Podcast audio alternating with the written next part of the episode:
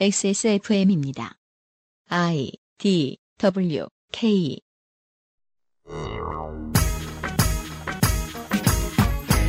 어제 이어 오늘은 에마뉴엘 마크롱 신드롬 그리고 이것이 해체된 가정을 들여다봅니다. 2018년 9월 두 번째 토요일에 그것은 알기 싫답니다.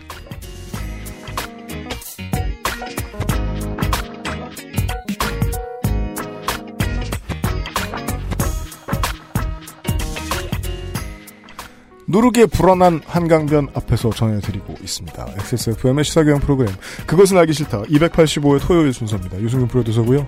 네티즌 1호가 집에 있는 이 나와 있고요. 예, 안녕하십니까? 왜냐하면 진짜 집은 훨씬 먼데 있는데 거긴 좀 이따 갈 거거든요. 네. 그리고 홍소라 석사가 진행을 위해서 나와 있습니다. 네, 안녕하세요. 네. 어제에 이어진 이야기를 빨리 전해드리도록 하죠. 광고를 듣고 와서요. 그것은 알기 싫다는 한국에서 처음 만나는 반값 생리대 29데이즈에서 도와주고 있습니다.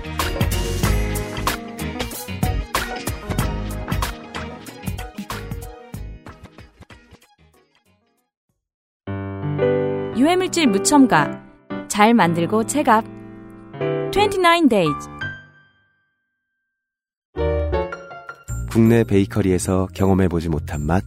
이탈리아에서 온 케이크 라 파스티체리아. Maestro il pasticcere, la pasticceria. 순면 감촉 커버 잘 만들고 제갑 29 days 29데이즈 이벤트에서 빅그린을 따라잡으려고 노력 중입니다. 어, 한 달이 다르게 이벤트를 하고 있죠.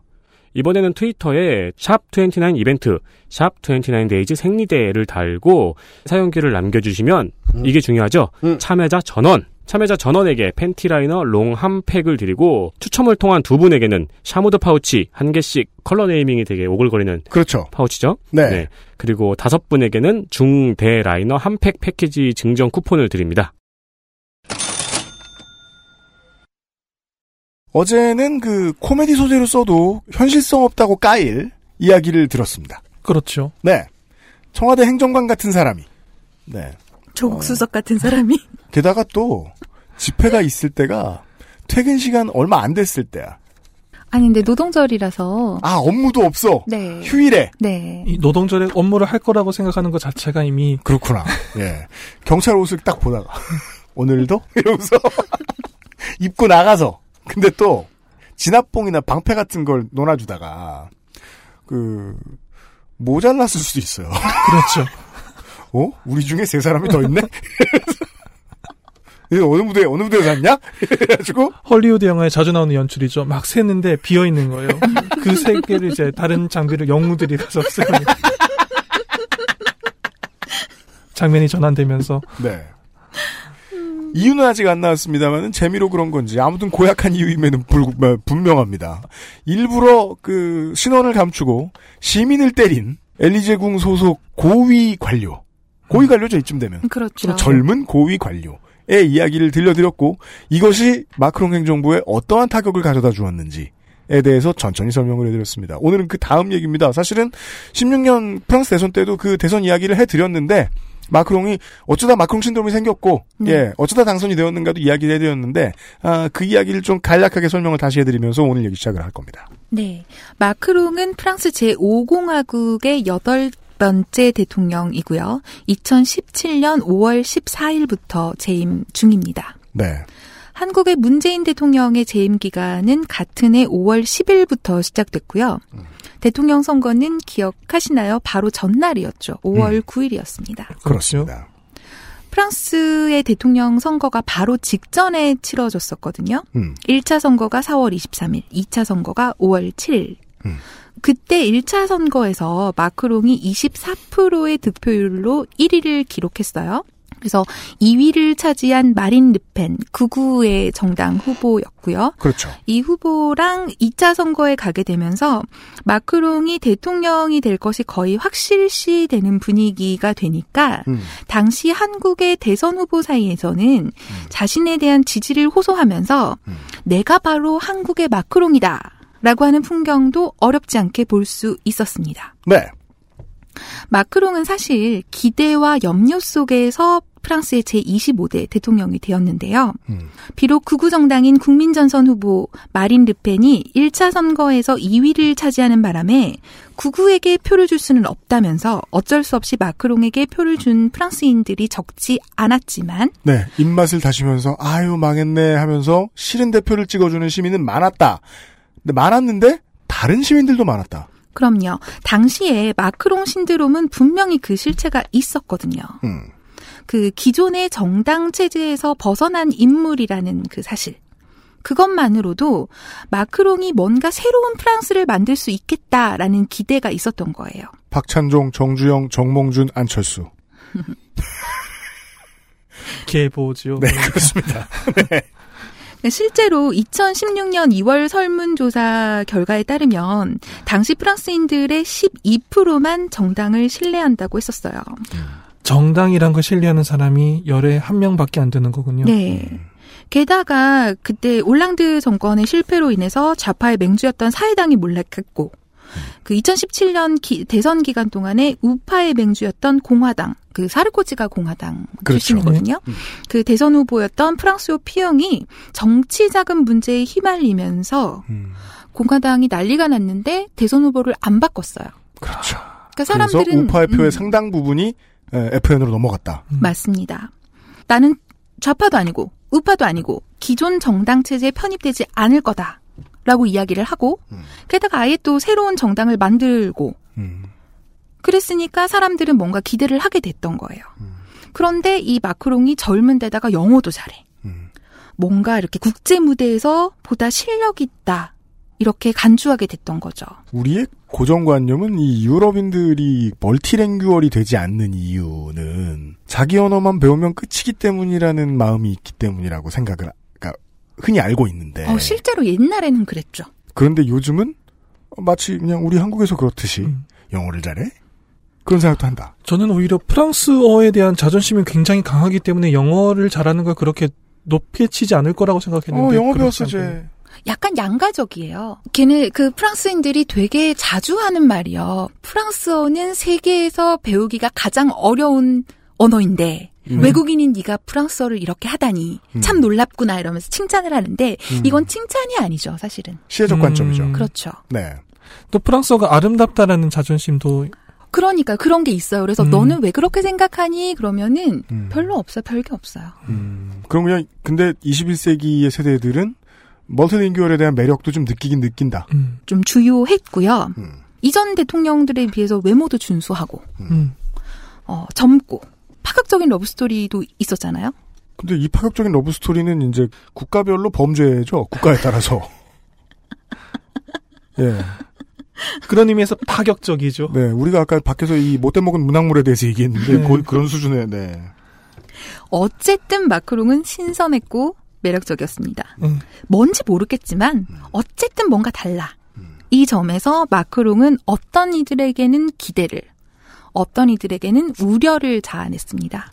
사실 여기까지는 한국의 대선에서 내가 한국의 마크롱이다라고 말했던 정치인과 맥락이 비슷한 점이 몇 개는 보이네요.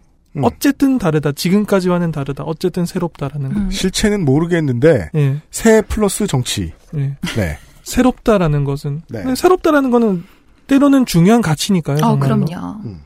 그래서 설문조사 기간에 따라 조금씩 다르기는 하지만 마크롱이 대통령이 된 직후의 지지율이 60% 정도였어요. 어, 음. 준수하네요. 음.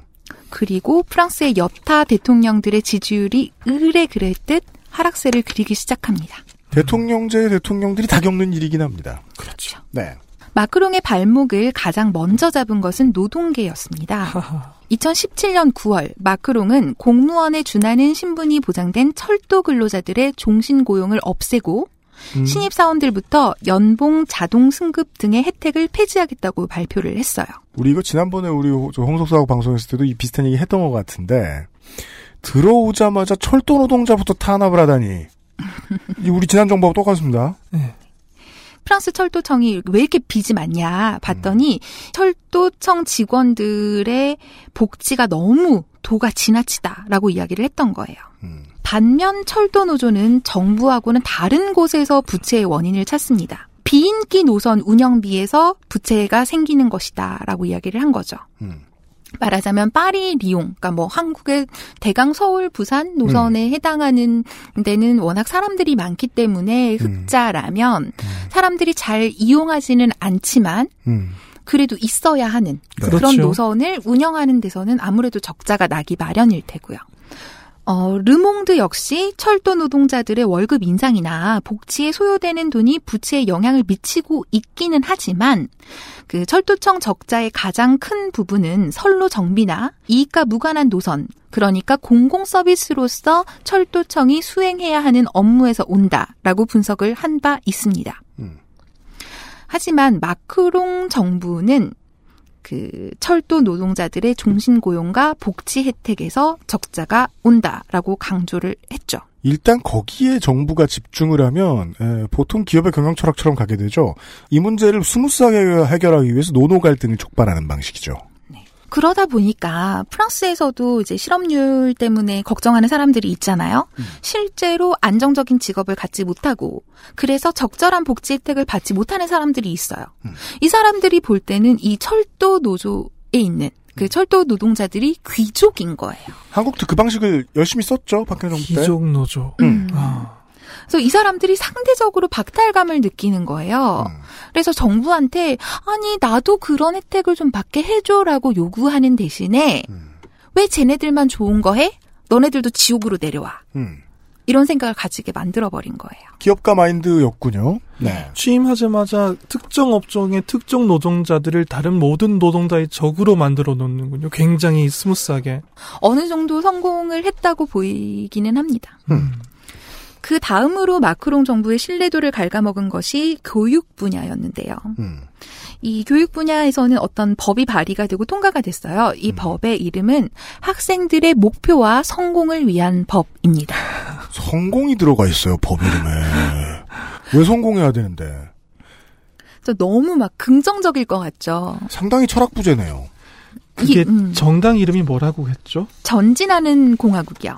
전진하는 공화국에서 학생들은 성공해야 되는군요. 그렇죠. 아, 그럼요. 저번에 왜 그 마크롱이 그 어, 안녕 많이 했던 그 학생한테 네. 네가 혁명을 바란다면 공부 더 하고 와라 그랬잖아요. 너는 음. 나를 존경하는 대통령님이라고 불러야 된다라고 네. 말했던 그 장면이요. 네, 음. 그럼요. 이 사람의 국정 철학이 살짝 보이기 시작하네요. 공화국은 전진하고 학생들은 성공하고. 그러니까 못된 건 다 하고 있어요. 그걸 참 많이 겪어본 사회에 산 사람 입장에서는 예. 네 모를 때가 좋은데 이런 건 말이에요. 이런 가치는. 이 법은 대학에 진학한 학생들의 학업 성취도가 낮다면서 아 원래 철학적으로 대학생은 먹고 놀아야 됩니다. 제가 이젠 자신 있게 얘기할 수 있어요. 네. 공부는 얼어 죽을. 그러니까 실제로 학업 성취도가 낮기는 낮아요. 음. 하지만 어, 우선 조금 이따가 설명을 하기로 하고요. 예. 그러니까 대학 진학한 학생들의 학업 성취도가 낮다면서 대학에서 제대로 공부할 수 있는 학생들을 우선적으로 그들이 희망하는 대학과 과에 진학할 수 있도록 하기 위한 법입니다. 이거 뭔 얘기인지 알아요. 평준화를 없애고 한국처럼 줄 세우기 입시하고 싶다는 거잖아요. 음, 그렇죠. 음. 그래서 한국은 아무래도 그런 줄 세우기에 워낙 익숙하다 보니까 한국의 대학 입시를 생각하면 적지 않은 한국 청취자들이 마크롱 정부의 이른바 교육 개혁 혹은 누군가에겐 교육 개악 음. 에 찬성할지도 모르겠습니다. 그런데 프랑스하고 한국은 약간 그 공교육의 토양이 조금 다른데요. 물론 프랑스에도 엘리트 교육이 있어요. 그랑제골이라고. 네. 음. 이걸 제외하면 일반 대학은 평준화를 원칙으로 하거든요. 그 말은 즉슨 그 대학 입학 자격 시험인 바칼로레아를 통과하기만 하면 음. 20점 만점에 10점만 맞으면 음. 모두가 자신이 원하는 학교와 전공에 지원할 수 있었어요. 그리고 만약에 이 지원자의 수가 정원을 초과하면 뺑뺑이를 돌렸습니다. 그렇죠. 그런데 이 법이 적용되면서 각 학교가 지원자의 성적이나 출신 학교 등을 굳이 공개할 필요 없는 항목 등을 기준으로 해서, 그러니까 어, 뭘 기준으로 하는지 밝히지 않는다는 말입니다. 아 고약하네요. 해서 그 지원자 중에 합격자를 선발하게 됐습니다. 이건 공정하지 않은데요. 그죠? 저는 8, 90년대에서의 공교육을 받았고, 어, 서울에서 태어났던 사람으로서, 전 평준화가 너무 좋습니다. 모든 배경의 다양한 학생들을 만나서 친구로 삼고 살아요. 예. 그렇게 살다가 내가 공부가 필요하다고 느낄 때 공부할 수 있어요. 물론 저를 빼고 나머지 애들은 줄 그 저 대학교 줄 서느라 공부 엄청 하고 되게 힘들어했지만 저는 그래도 다양한 사람들을 만날 수 있어서 좋았어요. 교육 환경으로서는 훨씬 좋았어요. 평준화라는 것이. 사실 그게 교육의 가장 큰 목표 중에 하나죠.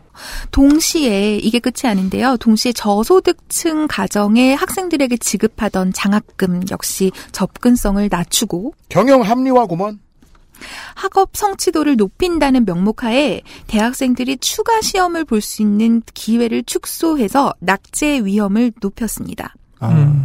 이게 무슨 말이냐면요. 대학생들이 추가 시험을 본다는 게 뭐냐면 여기는 대학 가 프랑스 같은 경우는 만점 20점이에요. 음. 그래서 한 학년 공부를 하고 시험을 보잖아요. 1학기 시험 보고 2학기 시험 보잖아요. 예. 이거 평균이 20점 만점에 10점 이상이면 다음 학년으로 진급을 할 수가 있어요. 예. 어, 그랬는데 이거를 그 학기당으로 끊는 거예요. 음. 그러니까 이- 편견이 아니라 음. 예를 들어서 1학기에 시- 평균 11점 을 맞았고 2학기에 9점을 맞았던 친구는 그 전까지는 어, 다음 학년으로 진급할 수가 있었어요. 그렇죠. 평균 1년치 평균을 내면 10점이 넘어가니까요. 네. 그런데 이 법이 적용되면 2학기 9점이잖아요. 네. 2학기를 다시 들어야 되는 거예요. 낙제할 확률이 굉장히 높아졌군요. 그렇죠. 그 원래 그 우파의 경영 철학이잖아요. 이 추락이 용이해지면 경쟁력이 올라간다고 생각합니다. 네. 그 문제는 뭐냐면요. 그 제가 실제로 가르치는 입장에서 보면 학생들이 그 배워야 하는 학습량이 상당히 많기는 많아요. 그러니까 음. 제가 대학에 있었을 때보다 훨씬 더 많은데요. 한국 한국에서보다 훨씬 많은데 어 이걸 온전히 정말 공부에 올인할 수 있는 학생들은 어 집에 돈이 있는 학생들이에요. 하. 당연합니다. 그러니까 아르바이트를 하는 학생들은 수업을 빼, 빼놓지 않고 듣는다 하더라도 이걸 다 따라가긴 너무 힘든 거예요. 그렇죠.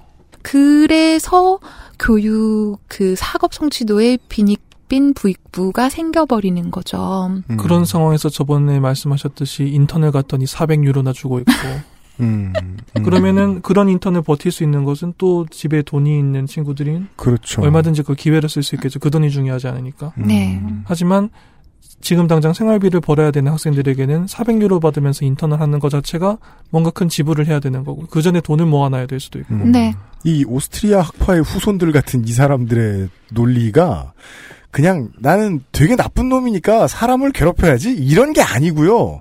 되게 앞뒤가 딱딱 맞아 들어가요. 이 위험을 버텨낼 수 있을 만한 배경과 체력과 악착 같음과 이 경주마 같은 멘탈을 가진 사람만 살아남게 쓰겠다는 거거든요. 네.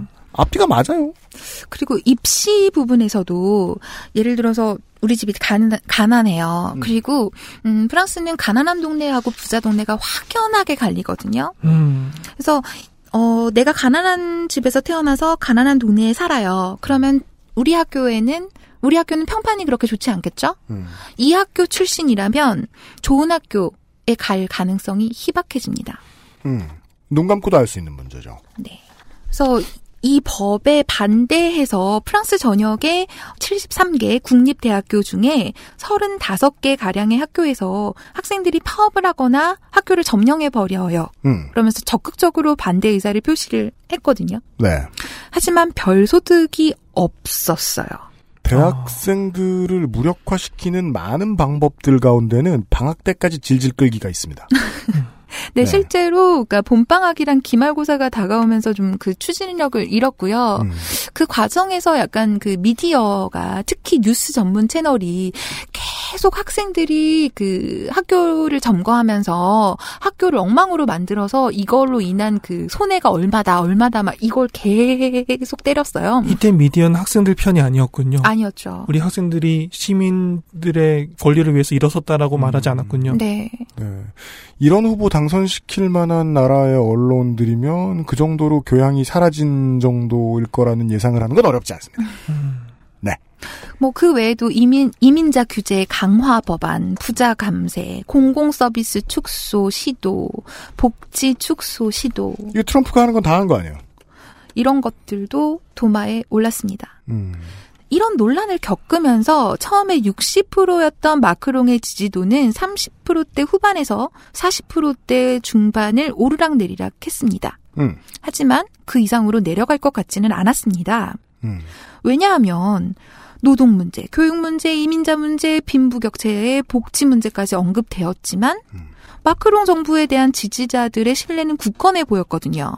그렇죠. 시민들 사이에 내부 갈등을 유발하는 방식으로 문제를 쭉 해결했다면 내부 갈등의 생존자가 될 수 있다고 믿는 시민들은 무조건 지지합니다. 게다가 프랑스는 그 정치인의 사생활 그러니까 뭐 연애, 불륜, 가족사 이런 데는 별로 관심이 없어요. 음. 뭐 공적 영역하고는 그냥 별개로 간주하기 때문에 그렇다면서요. 네. 설사 무슨 뭐 그런 불륜 같은 한국에서는 화제가 될 수 있는 그런 스토리가 있다 해도 음. 더 이상 마크롱의 지지도가 낮아질 일은 없을 것 같았습니다. 아, 주 요지는 그거군요. 마크롱의 지지도는 여기서 더 떨어지진 않았을 것이다. 그래 보였죠. 그리고 대선 과정에서 마크롱이 제시했던 비전이 물론 그 그렇게까지 명확하진 않았겠지만 그때 제시했던 비전과 이런 정책들이 크게 다르지도 않아. 네, 맞습니다. 크게 다르지 않아요. 예. 하겠다고 한 대로 한 것이고 그러면 지지자들은 당연히 각오하고 있었겠죠. 네. 이런 식으로 비판이 오는 것까지도 다 각오하고 있었겠죠. 물론 대선, 캠, 대선 캠페인을 하는 과정에서 마크롱이 공약이 되게 늦게 발표가 돼요. 예. 그, 그 부분은 있지만 음, 하지만 이 급조된 정당에서 이 예. 사람의 백그라운드를 봤을 때 어느 정도 신자유주의가 의 바람이 프랑스에도 불겠구나 정도는 유권자들도 알고 있지 않았을까요? 글쎄 오시다. 이런 지도자를 지금 프랑스가 처음 겪어본 거라서 음. 아주 명확하게 느꼈을 거라고는 생각지 아, 않습니다. 그건 또 그렇네요. 그 예를 들어 어맹부 같은 경우에는 어떻게 할 거야라고 네. 대충 각은 나왔었거든요. 예, 그리고 진보 진영에서도 어느 정도 표심을 이해하려고 애를 썼고요. 예. 그래, 이거 지저분한 거 아는데 유명한 얘기죠. 이 걸레를 갖다가 나는 방을 훔칠 거야. 네. 라는 마음으로 찍었다. 이렇게 할 줄 좀 알았다. 음. 예. 마크롱도 아무튼 그러저러한 이유로 여기서 더 떨어질 줄은 몰랐는데 음, 지지율이. 그러니까 사르코지가 조금 비슷하긴 했어요. 아, 그렇군요. 하지만 사르코지의 지지율은 이렇게까지 떨어지지는 않았어요. 이렇게까지는요. 참고로 사르코지는 이전에 일- 프랑스 정치가들의 가장 정통적인 유명한 대학에 나오고 그런 거를 정통적으로 밟아 올라온 사람이겠죠. 폴란드 출신임에도 불구하고 음, 엘리트 코스를 밟아온 사람. 음. 그런 콘크리트 지지율 을 무너뜨린 게 바로 베날라 사건이었다는 거죠. 아, 아, 경북이 무너진 거군요. 여기서. 네. 그것은 알기 싫다는 실천하는 사람들을 위한 노트북 한국 레노버에서 도와주고 있습니다. XSFM입니다.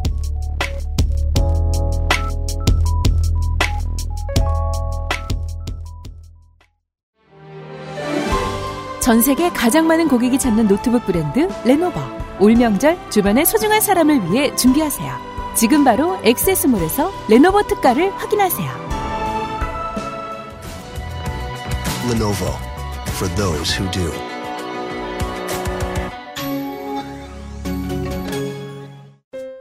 아이스케어와 함께 나 혼자 산다. 1인 가구 첫 번째 선택. 아이스케어 프리미엄 폴더 매트. 세계에서 유일하게 카본 소재로 제작한 프리미엄 노트북 레노버 싱크패드 X1 카본, X1 요가. 내 비즈니스, 내 삶의 프리미엄을 더해보세요. Lenovo for those who do.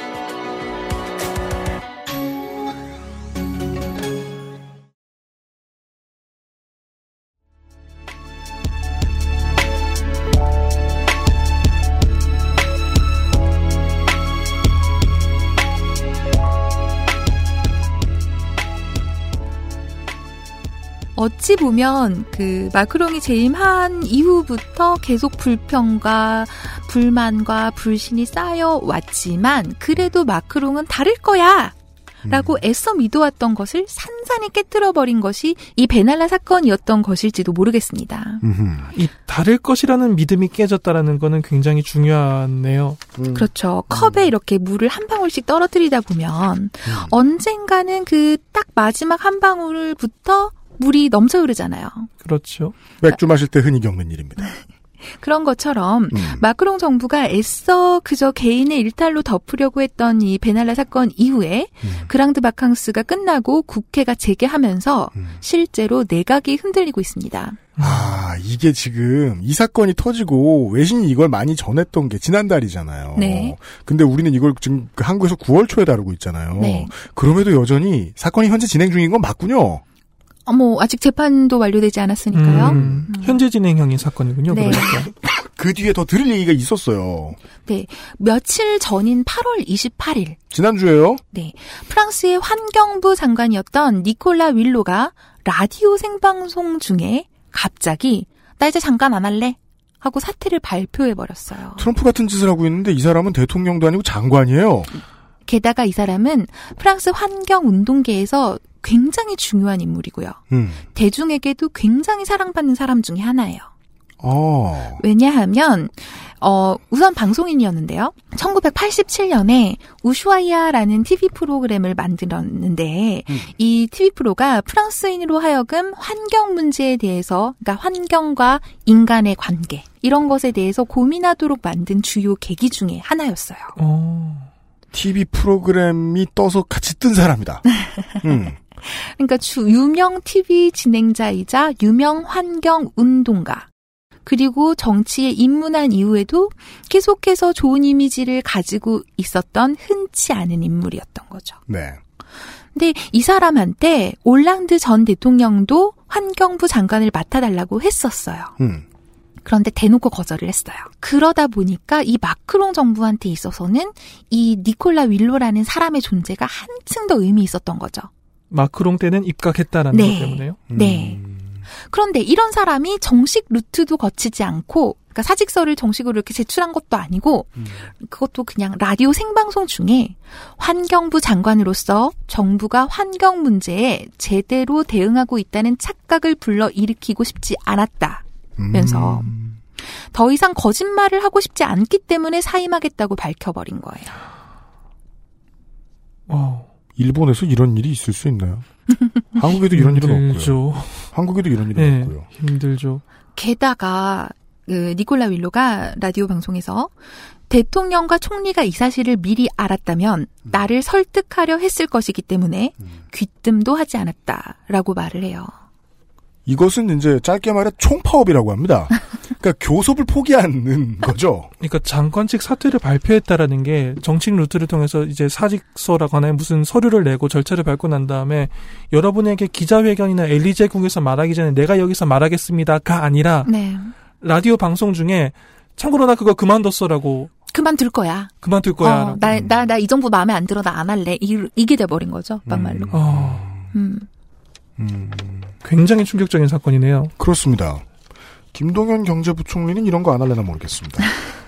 지금의 정부와 정말 전 맞지 않습니다. 전 관료거든요. 이러면서 뉴스룸에 나가지고 사임을 발표하고 신나봤다. 아무튼 이게 8월 28일이었죠. 진짜 지난주에요. 네. 예. 그리고 며칠 지나서 8월 31일. 사흘 뒤에 또 뭐 뭐가 있어요? 유명 TV 프로그램 역사의 비밀. 이라는 프로그램 Secrets 어, Secrets d'Histoire라는 프로그램의 진행자 스테판 베른이 또 마크롱 정부에 대한 불만을 공개적으로 토로합니다. 아까부터 이상한 게요. 그, 저 우슈아이아라는 TV 프로그램 얘기도 그렇고, 그, 뭔가 교양 프로그램이에요. 네.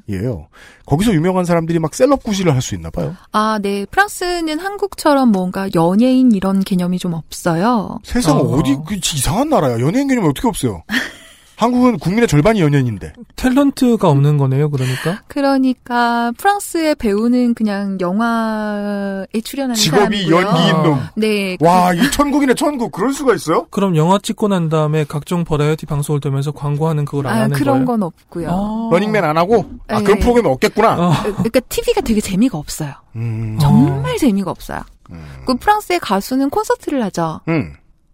네. 아, 새 앨범 나왔다고 각종 버라이어티를 도는 게 아니군요. 아, 음중에도 안 나오고, 저 예능도 안 나오고, 프랑스 일본 같은 데 가서 막 뒤통수 맞는 이런 거 안 하고, 그러니까 프랑스 TV에는 저도 TV가 없어서 잘은 모르지만 재미없어서 TV 안, 네.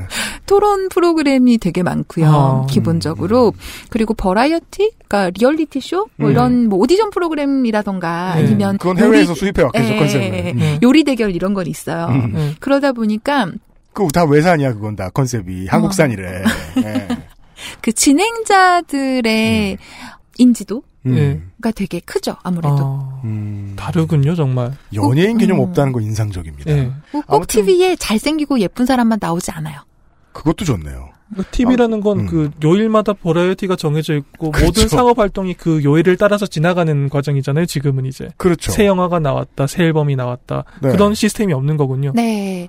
그리고 하나 더 말씀드리면 그 광고 모델이라는 직업도 따로 있는 것 같아요.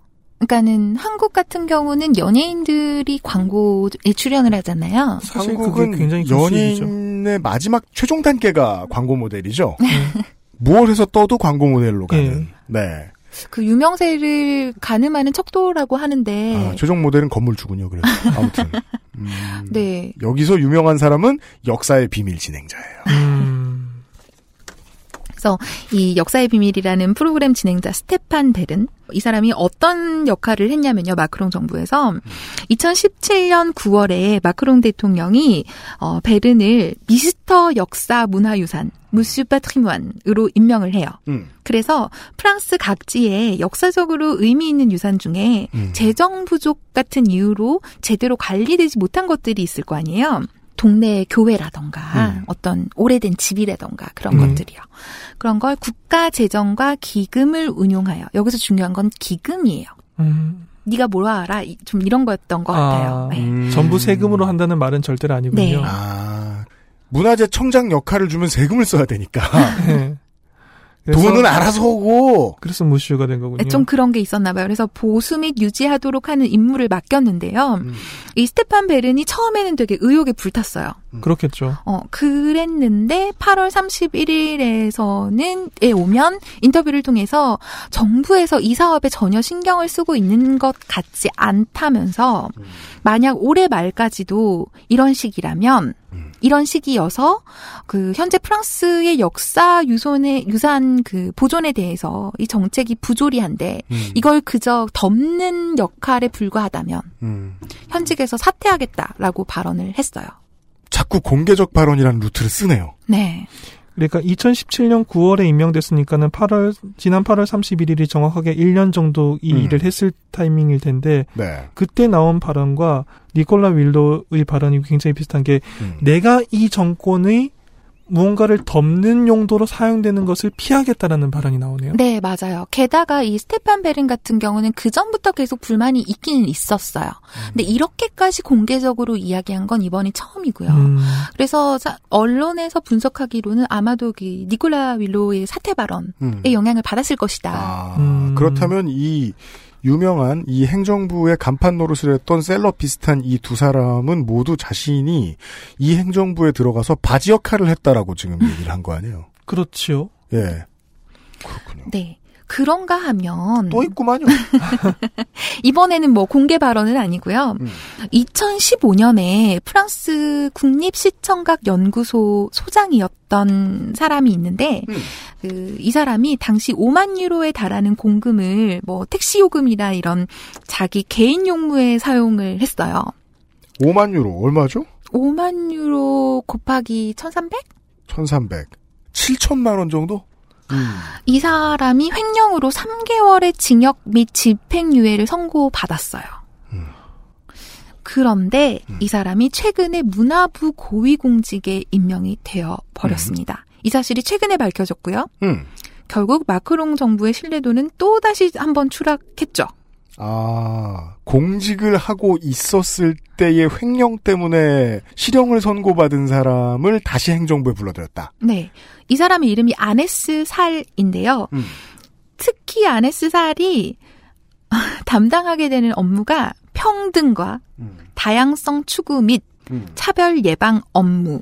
음. 음, 사람들이 이걸 보고 너무 실수가 나오는 거죠. 굉장히 도덕성이 요구되는 위치에 음. 실제로 유죄를 받은 전력이 있는 사람, 그래도 횡령으로 유죄를 절- 받은 전력이 있는 사람은 안 친 거군요. 네. 이번 임명은 문화부의 요청으로 진행됐고요. 음.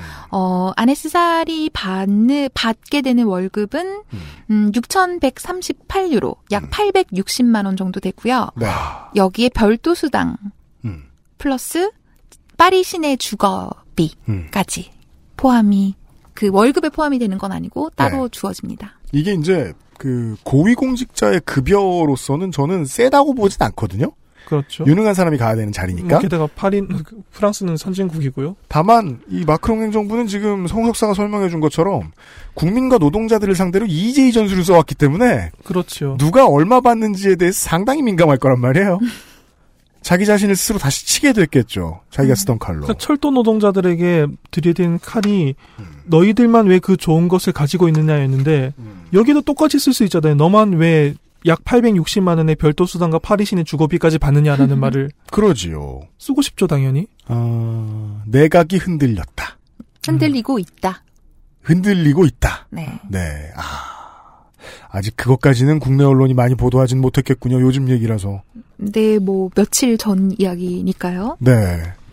그 결국 베날라 사건은 현재 현재 진행형이고 음. 프랑스 사회의 마크롱 정부에 대한 의심의 눈초리는 점차 높아져 가고 있습니다. 음. 현재의 일이기 때문에 앞으로를 이야기하는 것은 물론 그저 점치는 것에 다름 아니지만 음. 현재 마크롱 정부가 사면 초가에 빠져 있는 것은 확실해 보입니다. 그렇습니다.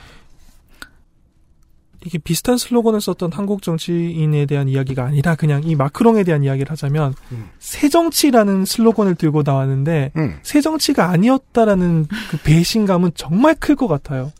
게다가 대통령을 만들어줬는데 네. 너는 전혀 새롭지 않았다. 그 음. 오히려 더 구태의연했다라고 하는 배신감은 굉장하겠죠. 네. 그래서 총선과 지방선거 데이터 센트럴을 열심히 들으신 청취자분들은 이 문제에 대해서 조금 더 깊은 insight를 가지고 계십니다. 방금 생긴 정당에는 인력이 없습니다. 전문가와 조직과 정관이 없어요. 여튼 말씀하신 것이 맞는 것이 9월 4일에 발표된 정말 따끈따끈한 마크롱의 지지도는 31%예요. 또 하락했죠. 음. 기록을 하- 다시 한번 갱신했습니다. 네. 이게 어느 정도의 지지도냐면요. 그 프랑스 대통령 중에 정말 전설적으로 최악의 지지율을 기록했던 것이 올랑드였거든요. 네. 4%까지 나온 적이 있어요. 음. 지지도가. 음. 그런데 올랑드도 취임 2년차 9월 지지율은 이거보다는 높았어요. 그럼 마크롱은 3% 정도도 기록할 수 있겠군요. 그러면 음, 한국이 무조건 이길 줄 알았는데 그것도 아니네요. 네. 우리도 4% 맥시멈이었던, 미니멈이었던 것 같은데. 음. 재미있는 사실은 만약에 이게 한국이었다면요. 음. 벌써 탄핵 얘기가 나오지 않았을까요? 음, 그럴 수 있습니다. 예, 그렇겠죠. 특히 지금은 그렇겠죠. 네. 이명박 정부 때도 어떻게 어떻게 보수 언론에서 유야무야 시켜서 그렇지 총리실에 사찰 이야기 터졌을 때 야당에서 광범위하게 그 탄핵 정국으로 몰고 가려고 애쓴 적이 있어요 한 번. 그게 노무현 대통령이 한 번 탄핵이 되었다가 복귀를 하지 않습니까? 네. 그때 판도라의 상자를 연 거죠. 그렇죠. 탄핵이라는 게 있다라는 걸 국민에게 각인시켜줬기 때문에 그래서 한국이었으면 벌써 탄핵에 대한 논의가 나왔을 텐데 네. 이 나라는 전혀 그렇지 않아요. 안 해봐서 네, 아 제가 이 베나라 사건이 터졌을 때 친구들에게 너네는 탄핵 얘기 안 해? 그랬더니 되게 황당해하면서 그게 가능해? 무슨 단어야 그게 하는 거예요. 복숭아란 뜻이야. 예. 제가 가지고 있는 그 프랑스에 대한 이미지와 너무 다른데요. 그렇죠. 우리는 왜 이제 프랑스 하면은 왠지 왕과 왕비의 머리를 싹둑 잘라버린 나라 이런 그렇죠. 이미지가 있잖아요. 혁명의 나라 뭐 이런. 하지만 실제 혁명 당시에는 천천히 잘랐다고 하죠 아프라고. 아무튼 네. 그러, 그렇게 생각하시겠지만, 그, 1958년 10월 4일로부터 시작된 제5가, 5공화국 에서 탄핵당한 대통령은 없습니다. 음. 2016년 11월에 올랑드 전 대통령이 지지율 4%에도 불구하고 내가 재선에 나갈까 해 하고 심각하게 고민을 한 적이 있어요. 이때 공화당 측에서 올랑드 대통령을 에 대한 탄핵안을 의회에 발의한 적이 있기는 있어요. 그 국가 기밀을 누설했다라는 이유였는데요. 네. 이게 이제 올랑드 대통령이 대담집을 출판을 했는데 음. 거기에 이제 뭐 어, 국가 기밀이 일부 포함이 되어 음. 있었다고 해요.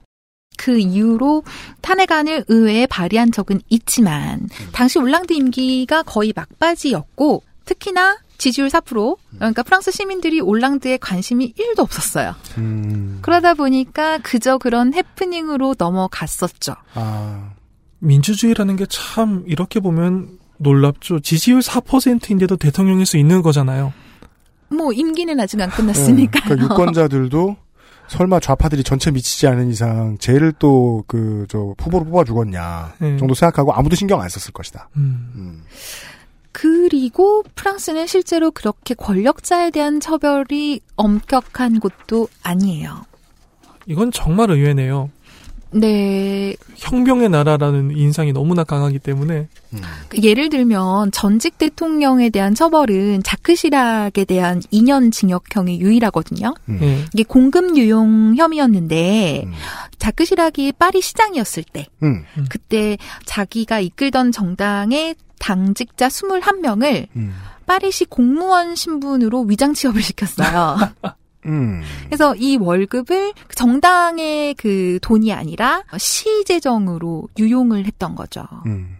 그래서 이걸로 2년 징역형 선고받는 게 거의 유일했어요. 퇴임 후죠. 네, 퇴임 후죠, 당연히. 음. 이 혐의가 드러난 건 재임 시절이지만 면책특권으로 처벌받지 않았고요. 시사에 관심이 있는 프랑스 시민들이 봤을 때 한국은 정말 이상하겠네요.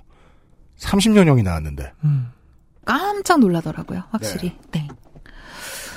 그래서인지 베날라 사건이 시작되고 마크롱이 분명히 내가 책임자 라고 얘기를 했죠. 나를 찾으러 와라. 음. 그러니까 몇몇 언론이 어 그럼 대통령 탄핵이 가능하긴 한 거야? 라면서 그에 대한 대답으로 기사를 내어 놓기는 했지만 음. 어 탄핵을 현실화시킬 수 있을 거라고 보는 프랑스 시민은 적어도 제 주변에서는 찾아보기가 힘듭니다. 이렇게까지 분위기가 다를 수 있군요. 그러게요. 대한민국 국민이라면 누구나 2017년 3월 10일을 기억하실 거라고 생각해요. 그날은 박근혜 전 대통령의 탄핵 심판 선고가 나왔던 날입니다. 그리고 대통령 탄핵이라는 그 엄청난 일이 실은 권력의 최측근이었던 최순실의 딸 정유라의 특혜 논란으로부터 시작되었고 말. 그렇죠. 음. 전개되었다는 것은 부정할 수 없는 사실입니다. 그렇죠. 네, 그, 어, 소용돌이가 커지는 광경을 시민들은 똑바로 목도했습니다. 작은 한두 가지의 정권 스캔들과도 관계 없는 학교 교내에서의 분란? 혹은, 어, 조폭과 관련된 스캔들? 몇 가지들이 붙어 나오더니 시민의 분노가 바람을 키우면서 더 큰 스캔들들을 꺼낼 수 있었던 거거든요. 그렇죠. 네. 프랑스도 지금 어느 한 군데에서 바람이 불고 있고 그게 커지고 있다라는 얘기를 들은 것 같아요. 네. 음. 현재 프랑스의 베날라 스캔들이 앞으로 어떠한 결과를 초래할지는 사실 그 누구도 알 수 없어요. 그냥 묻힐 수도 있고요. 음. 다만 불투명한 방식으로 측근 정치를 하는 국가 수장의 내러티브. 이런 내러티브는 2016년과 2017년을 겪은 우리에게는 그다지 새로운 이야기가 아닙니다. 그래서 웃었습니다. 하지만 다른 시각으로 이 프랑스의 오늘을 다시 한번 바라볼 필요가 있다는 생각이 들었어요. 프랑스 제5공화국의 첫 번째 대통령 혹시 누군지 아실까요? 어, 배의 크기에 대한 이름입니다. 네. 샤를 드골이었죠. 네. 압도적인 지지로 1959년에 대통령에 당선된 드골은 그로부터 10년 후에 대통령직을 사임해요. 1969년에요. 박정희 시절에 나왔던 세계 역사책을 많이 읽던 저한테 샤를 드골은 전쟁 영웅이었고 네. 전쟁 영웅이었기 때문에 국가를 열심히 통치를 했고 어, 담배를 많이 폈는데 오래 살았다. 요 정도만 기억이 나지 그 뒷이야기 프랑스 시민들이 들고 일어난 얘기 이 얘기는 안 나왔었어요. 실제로 2차 세계대전 당시에 프랑스는 독일에 점령당했었잖아요. 그래서 음. 두 개로 갈렸고 네. 그래서 북쪽은 그 독일에 점령당한 프랑스였고 남쪽은 그 자유 프랑스. 그래서 네. 그런데 그러니까 그 BC 정권이라고 해가지고 음. 독일에 부역하던 정권. 네. 그렇죠. 그런데 이 프랑스가 2차 세계 대전에서는 승전국 지위를 획득했어요. 네. 여기에는 드골이 있었기 때문에 가능한 거였거든요. 그렇습니다. 그래서 샤를 드골이 프랑스 역사 그리고 사회에서 차지하는 비중은 지금까지도 엄청나요. 음. 프랑스의 공항 샤를 드골 네. 음. 그리고 개선문이 있는 그 광장 음. 샤를 드골 에투알 음. 음. 드골은 엄청나요. 지금도 정치인들이 나는 드골주의자 라고 음. 이야기를 하기도 하고요. 드골 주의자라고 네, 말한다고요. 네. 그런데 이랬던 드골이 69년에 대통령직을 사임하게 된 이유는 1968년에 프랑스에 5월 혁명이 있었죠. 68이라고 하는. 음. 그 이후에 1969년에 지방제도 및 상원 개혁 정책을 자신에 대한 신임과 연계해서 국민투표에 붙여요. 음. 음. 여기서 패합니다. 음. 그 국민투표에 패함으로써 대통령직을 사직한 거거든요. 음. 그렇습니다. 1969년 당시의 드골은 이미 과거의 권력 이었어요. 음. 그리고 프랑스 사회는 이후에 조르주 퐁피두라는 미래의 권력에 힘을 실어주는 것을 선택했습니다. 음. 물론 탄핵처럼 강력한 방법으로 권력이 교체된 것도 아니고 그러니까 쫓아보낸 것도 아니고 당시 상황이 지금 방송에서 이야기하는 것처럼 간단치만은 않았지만 드골이라는 인물을 전설적인 그 영웅을 프랑스 권력의 최정상에서 밀어낸 것이 시민 사회였다는 사실만은 부정할 수 없을 것입니다. 그리고 프랑스의 시민 사회가 권력을 교체시킨 지 이제 거의 50년이 다 되어가는 현재 프랑스에서 이와 같은 일들이 벌어지고 있습니다. 네.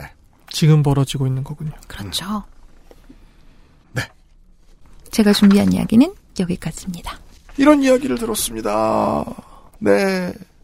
이게 그 프랑스 언론 사회가 그 언론 환경이 어떤지를 저희가 정확히 모르니까 그렇죠, 아무래도. 예, 알 수가 없는데 그 한국이 정권을 바꿀 때마다 가장 힘든 점은 이 언론이라는 장벽을 못 넘기 때문이었거든요. 음, 네. 예. 근데 그 프랑스는 이 정도 급의 배째구 신자유주의자님 처음 들어왔기 때문에 예, 엘리제궁에 처음 들어왔기 때문에 네. 여기에 호응을 맞춰줄 만한 오래된 우익 언론이 있을까? 어, 일단 그 뉴스 전문 채널이 면좀 생겨나고 하다 음. 보니까 이들이 정말 지금 좀 마크롱 정부의 힘을 되게 많이 실어주고 있고요. 음.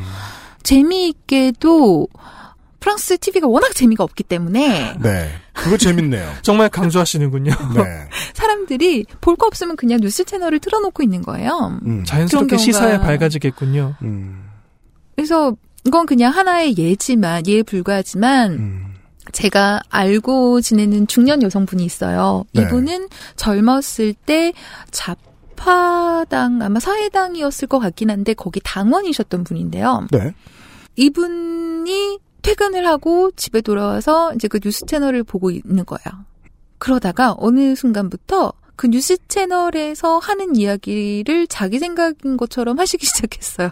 아, 아. 친하면 그런 거 눈에 딱 보이죠. 어, 네, 저는 깜짝 놀랐는데요. 제가 그래서 요새 우리 아빠 때문에 불안해 죽겠다는 거예요. 음. 제가 우리 아빠를 배양에게 넣어놓고 실험을 했잖아요. 컴퓨터와 아빠를 집에 넣어놓고 노후를 보내게 했더니 아무것도 모르는 사람이 석 달 뒤에 유튜브를 꿰는 거예요. 무시무시하죠, 유튜브는. 근데 제가 4개월 전에 봤을 때는 예. 아직 장윤정 playlist에 머물러 있었거든요.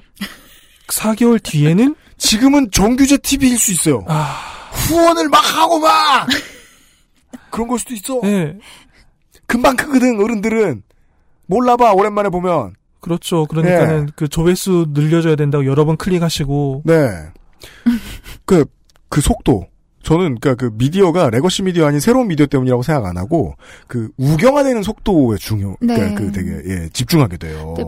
네. 그 원래 프랑스는 전통적으로 사실은 미디어들이 각자의 정치적 색채가 상당히 어 확실한 곳이에요. 음. 예를 들어 일간지 같은 경우는 어 제일 오른쪽에 피가로 두고 그 다음에 중도 우파로는 르몽드 두고 중도 좌파로는 리베라시옹 그리고 맨 왼쪽에는 그 예전의 공산당의 그 당지였던 류마니 때까지 네. 그래서 이런 거에서는 되게 확실한데요. 음.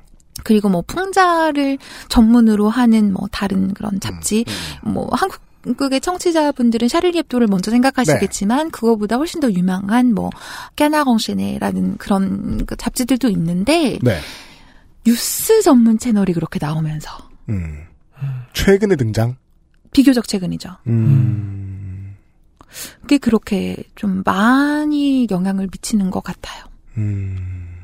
네. 그런데 그 뉴스 전문 채널들이 탄핵이라는 걸 언급하지 않으면 그걸 통해서 탄핵이라는 걸 상상하지 않는 사회 분위기를 만들 수도 있는 거군요. 그렇죠. 트럼프만 해도 음. 탄핵에 관한 이야기는 미국 언론은 가끔은 하는 걸로 알고 있거든요. 그럼요. 왜냐하면 거의 모든 언론이 트럼프를 싫어하니까요. 네. 네. 그러면 탄핵이라는 선택지가 있습니다라는 메시지 정도는 던져주잖아요. 그렇죠. 근데 프랑스는 분명히 부자들은 마크롱을 좋아하죠. 탄핵이라는 선택지를 보도하지 않음으로써 사회의 분위기를 만들 수 있다는 건 굉장히 무섭네요. 제가 그 언론 환경 얘기를 왜 궁금해했냐면요. 그 언론이 얼마나 도와주고 적대적으로 구느냐에 따라서 그 시민들이 일으킬 수 있는 그게 폭력적이든 비폭력적이든 어, 혁명은 그 약발을 네, 맞습니다. 다르게 가져갈 수 있기 때문입니다. 네. 그러니까 이제는 더 이상 저도 강 건너 불 보듯이 하지 않는다는 거죠. 이런 걸. 음, 예. 반복되니까요, 공화정에서는. 그렇죠. 그렇죠. 네. 네. 아, 좋은 참고가 됐습니다. 네. 저는 물론, 아, 이집트 얘기가 훨씬 무서웠습니다만, 이것도 무섭습니다. 네. 그것은 알기 싫다는 이탈리아에서 온 케이크 라 파스티체리아에서 도와주고 있습니다. XSFM입니다.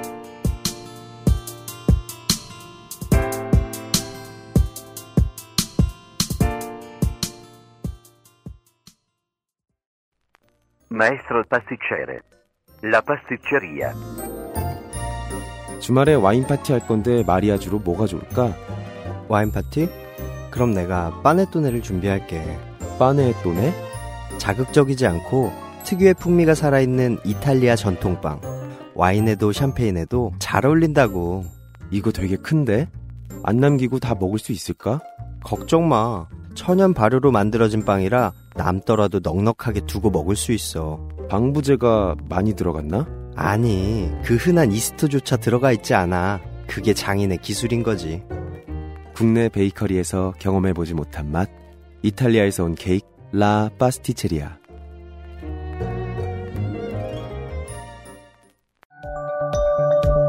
펴서 접어서 눕혀서 뒤집어서 태블릿처럼 때로는 메모장처럼 세상에 없던 노트북 레노버 싱크패드 X1 요가 시리즈 실천하는 당신을 위한 노트북입니다.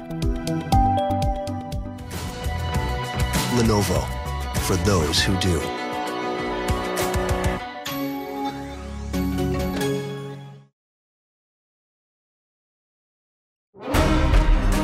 아스트랄 뉴스 기록실 뉴스 아카이브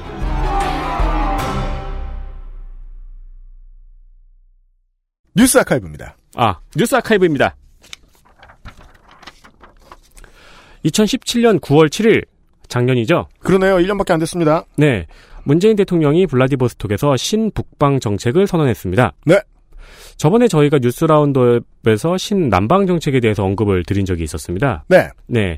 그리고 작년 이맘쯤에 문재인 대통령이 발표한 신북방 정책은 복잡하게 이야기를 하면은 나인 브릿지라고 아홉 개 영역의 교류인데요. 네. 간단하게 말씀을 드리면은 러시아에 가스가 들어오고 우리나라의 배를 러시아에 파는 계획입니다. 네. 거기에서부터 확장됩니다. 네. 어, 그리고 시베리아 횡단 열차 연결도 여기에 포함이 되어 있습니다. 음. 근데 또 다른 뉴스 아카이브로 작년 이맘때는 북한이 수소폭탄 핵실험을 했었거든요. 그렇죠. 즉 문재인 대통령이 신- 아직 악역이었어요. 네, 네. 네. 이 그 러시아와의 교류를 위한 신북방 정책을 선언할 때 북한이 핵실험을 해가지고 이 북방 정책의 언론의 스포트라이트가 좀 안 갔어요. 그렇습니다. 네. 뭔 소리야 저게? 네. 라는 반응도 안 나올 정도였습니다. 그래서 북한이랑 어떻게 할 거야? 네. 그래서 사실 이제 푸틴하고 만나서 무슨 얘기를 했냐 이것만 주목이 됐죠. 음. 그리고 이 북방 정책 비슷한 거를 박근혜 정부에서 시도했다가 실패한 적이 있었거든요. 비슷한 거 많이 했어요. 박근혜 정부도. 네, 네. 근데 이제 올해는 북한하고 사이를 풀었죠? 네. 사이를 풀었으니까 러시아와 교류가 잘 되겠죠? 네. 그러니까 트럼프가 안달복달하고 있죠. 그렇습니다. 올 지선까지도 사실 이 정책은 큰 주목을 받지 못했는데 음. 최근 들어서 언론을 조금 살펴보면은 포항이나 울산 등 지자체에서 주목을 하기 시작했습니다. 네. 왜냐면 조선 산업을 다시 부흥시킬 수도 있고. 왜냐하면 중공업 베이스가 다 깔려 있는 곳이니까요. 네. 예, 세계 최대의 중공업 단지들이 있는 곳이니까요. 그리고 지난주에는 관련 예산도 어느 정도 편성이 되었습니다. 음. 남방 정책이 저희가 말씀드리고 한 6개월 있다가 언론에서 종종 이게 보도가 되었죠. 네. 이 북방 정책도 한 내년쯤부터 종종 보시게 될 것 같습니다. 네. 저는 앞으로 20년 동안 단계별로 이것이 이제 우리 삶에 되게 익숙한 이야기가 될 거라고 생각을 합니다. 일단 다음 총선에는 후보들이 지역 예산이라면서 이 얘기를 할 텐데 저는 그렇게 큰 관심이 생겨 있을 거라고 생각지 않습니다. 음. 네. 왜냐하면 종전 선언은 아직까지 사람들에게 통일 이런 식의 키워드로 연결이 돼 있어요. 아, 네. 산업 교류와 산업의 발전 이렇게 연결돼 있지 않아요. 그러니까 북한을 고립에서 벗어나게 해주고 북한이 경제를 발전시키고자 발전시키고자 하는 북한의 시나리오 이런 것들하고 아직 완벽하게 연결돼 있잖아요. 네. 지금은 심정적으로 남북 문화 교류나 저 이상 가족 만남에 더 감정적으로 어태치돼 있지. 네. 예, 당장은 아닐 거라고 생각해요. 다음 총선 때까지는. 다만 다음 지선이 되면 북한에 혹은 그보다 북쪽에서 들여오는 원자재로 무슨 공장을 짓겠다는 공약이 정신을 못 차릴 정도로 많을 것이고 실제로 그 사업에 뛰어드는 사람들도 많이 생길 겁니다. 그리고 이 그 북방 정책 그 지도를 보면은요. 네. 삐져 있는 북한을 가운데 두고 중국하고 러시아하고 우리나라가 북한을 통해서 교류를 하겠다는 내용이거든요. 네. 그러니까 참여를 안 할 수가 없어요. 그리고 이 남방 정책과 북방 정책이 저는 어, 한국의 기업 문화가 체질 개선을 할 수 있는 마지막 기회라고 생각하거든요. 어떤 식으로요? 대기업을 제껴놓고 시작할 수 있는 거죠. 근데 그건 저 같은 망상하는 사람한테나 가능한 얘기고 그렇게 하려 그러면은 어떻게 해서든 지금 정부를 빨리 끌어내리려고 애를 쓰겠죠. 한경을 통해서. 그 다음은 2016년 이번 주의 얘기네요. 네, 이거를 잘 들어보셔야 됩니다. 진짜요? 2016년 9월 8일의 뉴스인데요. 네. 법원에서 국정교과서 집필진 명단 공개 청구 거부 취소 소송에서 원고 패소 판결을 냈습니다. 자세히 들어야 되네요. 그러니까 어, 정보 공개 청구를 거부한 거를 취소해달라는 소송에서 원고 패소 판결을 낸 거예요. 그러니까 거부해도 되게 된 겁니다. 즉 국정 역사 교과서 집필진을 공개하라고 낸 소송에서 음. 어, 법원이 공개하지 않아도 된다는 판결을 낸 겁니다. 그렇죠. 국정교과서 집필진 공개 여부로 난리가 났던 순간을 다들 기억을 하고 계실 겁니다. 네. 네, 그게 2015년 말의 일이에요. 음. 근데 이 판결은 그로부터 약 1년 정도가 지난 2016년 9월에 난 판결입니다. 음. 사실 2000 사실 2016년 9월은 우리가 다른 일로 워낙 정신이 없었죠. 그렇죠. 네. 어, 그리고 약 3개월 뒤인 11월에 국정교과서가 나왔고, 11월이면 우리가 한창 광화문에 계실 때입니다. 그래서 그 뭐 보수 언론에 그 저 주필급 되는 사람들은 이런 얘기 하고 그랬어요. 아니 신문에 사설에 네. 이름 들어가냐. 국정교과서는 국가의 태도, 에티튜드다. 그렇게 생각하는 사람들이니까 국정교과서를 만들고 싶었던 거겠죠. 네, 네. 네. 어, 그래서 이제 강화문에 있다가 뭐 이제 강화문 이후에 일들을 우리가 기억을 하고 있죠. 근데 이게 11월에 나온 바람에 결국 국정교과서는 지필 만 들고 사실상 거의 쓰이지 않았습니다. 맞습니다. 우표도 그렇고 이런 게 나중에 컬렉터들한테 고가에 거래되지 않나요? 그렇죠. 그죠. 만약에 막 회사가 바뀌었어. 음. 픽사에서 뭐 디즈니로 바뀌었어. 네. 근데 감독이랑 시나리오 작가가 다 바뀌어가지고 슈렉 같은 작품이 하나 더만 더 나왔는데 네. 되게 아름다운 작품이 된 거야. 갑자기 막 슈렉이 잘생겨지고 음, 음, 음. 피오나가 예뻐지고 뭐 네, 이런 네, 네. 말도 안 되는 작품이 된 거야. 네, 네. 그래서 그걸 다 만들어 놓고 안 팔릴 거라고 폐기했다. 치- 네. 칩시다. 그런 거 해적 DVD 있으면 그게 이제 나중에 몇십 년 지나면 콜렉터들에게 고가의 거래가 되는 거죠. 난리가 나겠죠. 그렇죠. 예. 근데 그런 변화는 픽사에서 디즈니가 아니고 픽사에서 가이낙스 정도로 옮겨가야 슈렉의 내 내적 갈등을 다루고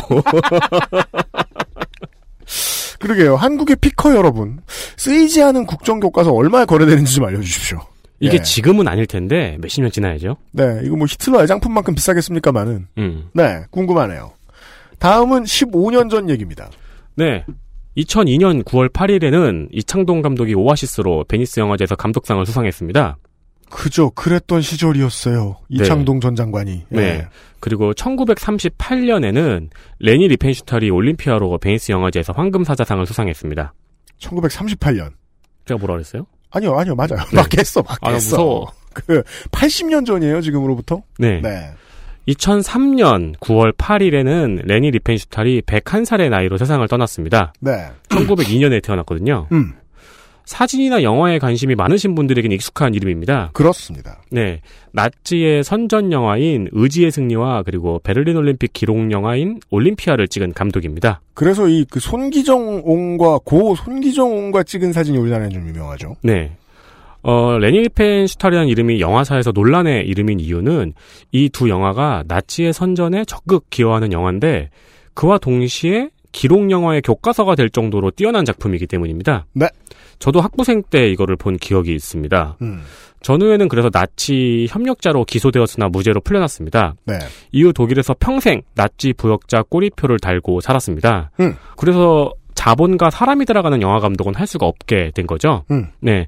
이후에는 사진 작가로 활동을 했고요. 그리고 100살이 되는 해에 직접 2,000번이 넘는 스쿠버 다이빙을 하면서 만든 다큐멘터리 해저의 인상이라는 영화를 발표하기도 했습니다. 네. 이름이 아마 헬레네라서 레니라고 했던 걸로 제가 알아요. 네. 예. 워낙 장수를 한 양반이다 보니까 독일 제국 때 태어난 게 맞았을 거예요. 독일의 모든 변화를 다 겪었죠. 그러면 바이마르 공화국 도 받고 나치 독일도 받고 분단과 통일을 다 겪은 네. 거겠죠. 아, 2차 대전기에는 말입니다. 이탈리아도 독일도 일본도 뛰어난 예술가들이 되게 많이 등용됐습니다. 예술이 인민을 전쟁에 참여케 하려는 믿음이 트렌드였기 때문입니다. 음. 모더니즘 시대의 정점을 이루었던 포스트모던의 아, 효시가 되었던 이런 것들 다 전쟁 선전도구로 나온 게 되게 많았죠. 네. Wonder Under Water 이 영화는 저도 예 네. 유명해서 아는데 그 왜냐하면 제가 이제 막 영화 동아리 동아리 세미나 나가고 그런 그 발제 주제 막 이런 거 음, 음. 그, 그 사람의 주요 업적으로 재평가를 받죠. 왜냐면은 늘그막하게 계속 물속에 들어가서 그걸 찍었으니까. 70이 넘은 나이에 나이를 속이고 스쿠버 다이빙 자격증을 땄다고 알려져 있죠. 네. 이 사람이 이런 새로운 시도를 하기까지 필수적으로 독일에서의 사회적 매장이라는 과정이 존재했다는 게 중요합니다. 네.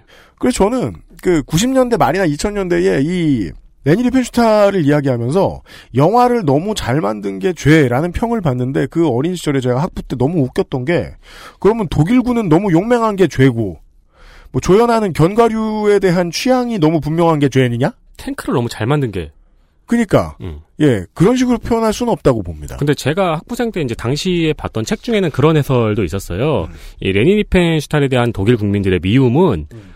나치라는 게 독일 국민들의 지지를 통해서 성장한 정당이잖아요. 네. 그러니까 나치에 동조했던 자신에 대한 과오를 이 레니 리펜슈탈에게 전부 다 몰빵해서 미움을 던졌다. 그런 해석도 있더라고요. 네. 근데 그렇다고 여전히 반대로 생각해 봐야 되는 게 우리는 주권자로서의 우리 스스로에 대한 그 뉘우침이나 쪽팔림을 누굴 조리 돌려서 지금 얻고 있지? 생각하면 더 광범위할 필요가 있다. 이게 역설이죠. 한두 사람한테 조리를 돌리면 이건 무책임이에요. 음. 되게 많은 사람한테 조리 돌리고 나도 조리, 돌리, 조리 돌리죠? 그건 시민의 품격일 수도 있습니다. 저는 그렇게 생각합니다. 네네. 예, 예, 예. 아, 역사를 되돌아봤습니다. 윤세민 에서 수고 많았습니다. 네, 감사합니다.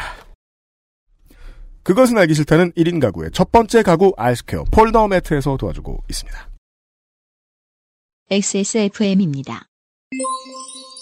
아휴, 니는 허구한 날 나가지도 않고 하루 종일 맨바닥에 뒹굴뒹굴 대체 어쩌려고 그래? 이거 깔어! 백일랑. 엄마의 사랑처럼 진한 10중 고밀도 압축 내장폼 알스케어 프리미엄 폴더 매트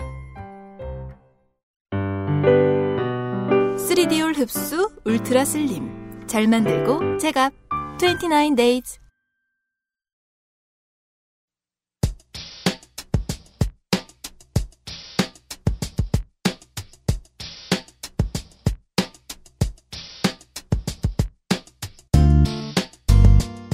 아, 홍석사 무섭게 먼 거리를 이제 또 가셔야 되는데 그렇죠. 이틀 후면 저는 지구를 반바퀴 돌아가야 네. 됩니다. 이 방송이 금요일, 토요일, 오늘 지금 녹음하는 건 토요일 날. 그렇죠. 그러면 저는 프랑스에 가 있겠네요. 그렇죠. 세상에 많은 석사 기자가 있지만 박사를 땄을 때 전 세계에서 수십만 명이 환호하면서 기뻐해주는 석사는 그렇게 많지 않죠. 축복 속에 박사를 딸 거예요. 다음에- 당신이 만약 딸 수 있다면 다음에 오셨을 때 유피디님께 당신 나를 존경하는 박사님이라고 불러야 한다라고. 저는 오른쪽 뺨을 내고 왼쪽 턱을 내드릴 거예요. 그동안 놀린 게 내가 네. 쥐 지은 줄 알아. 네. 네. 존경하는 박사님이라고 불러야 한다. 그렇죠. 홍 박사라고 불러야 한다. 아니 홍 박사는 들어보고 싶은 호칭이긴 한데 네. 왠지 너무 로봇 박사 같지 않아요? 막 코 이렇게 닥터 홍이라고 불러야 한다. 아니면 프랑스식 발음으로 프랑스식 발음으로 닥터 홍을 어떻게 하죠? 독터 옹이요. 이걸 연습하셔야 돼요. 이제. 알겠습니다. 네. 내년부터 꼭 이렇게 부르셔야 됩니다. 제가 홍석사한테 맞고 그렇게 부르겠습니다. 아니 네. 네티즌님 네티즌 1호님 너무 웃긴 게 음. 저번 주 방송에서는 되게 진지 근엄 엄숙 이러셨다가 그래서 이 네티즌 1호가 말이에요. 어, 네. 보조 진행을 되게 좋아해요. 자기 코너에선 못 웃어. 네, 그 제한 때문에. 네. 그렇죠. 예. 이제 드디어 박사로 돌아오실. 예. 이렇게- 내가, 상- 내가 상대를 안 하기로 했어. 얼마 전부터. 이렇게 큰 축복 속에 박사가 되는 사람은 드물어요, 저. 그렇습니다. 네. 내년에 어, 축복받으면서 네, 코너 진행해 주실 것을 믿겠습니다. 우리 엄마 아빠도 더 하시네요. 왜? 어, 우리 엄마 아빠도 이 정도는 아니야. 그죠. 그 저도 그래서 항의 메일을 좀 받았습니다. 아, 수많은 지구상의 그 공부 노동자 여러분 석사 놀려서 미안합니다. 왜냐하면 석사는 정말 그 사회의 경제, 복지, 어 그리고 인권 존중의 사각지대에 놓여 있는 사람들이라는. 아, 그럼요. 제가 아주 잘 알고 있기 때문에 그렇죠. 너무 놀려서 미안. 그 홍석사를 제가 놀리는 건 진심이 아니다. 그걸 내년에 말씀- 보여주실 겁니다. 그렇습니다. 홍소라 당, 석 당신이 더 미워. 홍소라 석사 수고했어요. 네, 감사합니다. 내년에 봬요. 네, 내년에 뵐게요. 수고하셨습니다. 네, 디즈니로랑 저도 같이 물러갑니다. 다음 주 이 시간에 다시 뵙도록 하겠습니다. 그것은 알기 싫다였습니다. 안녕히 계십시오. 감사합니다. XSFM입니다. I D W K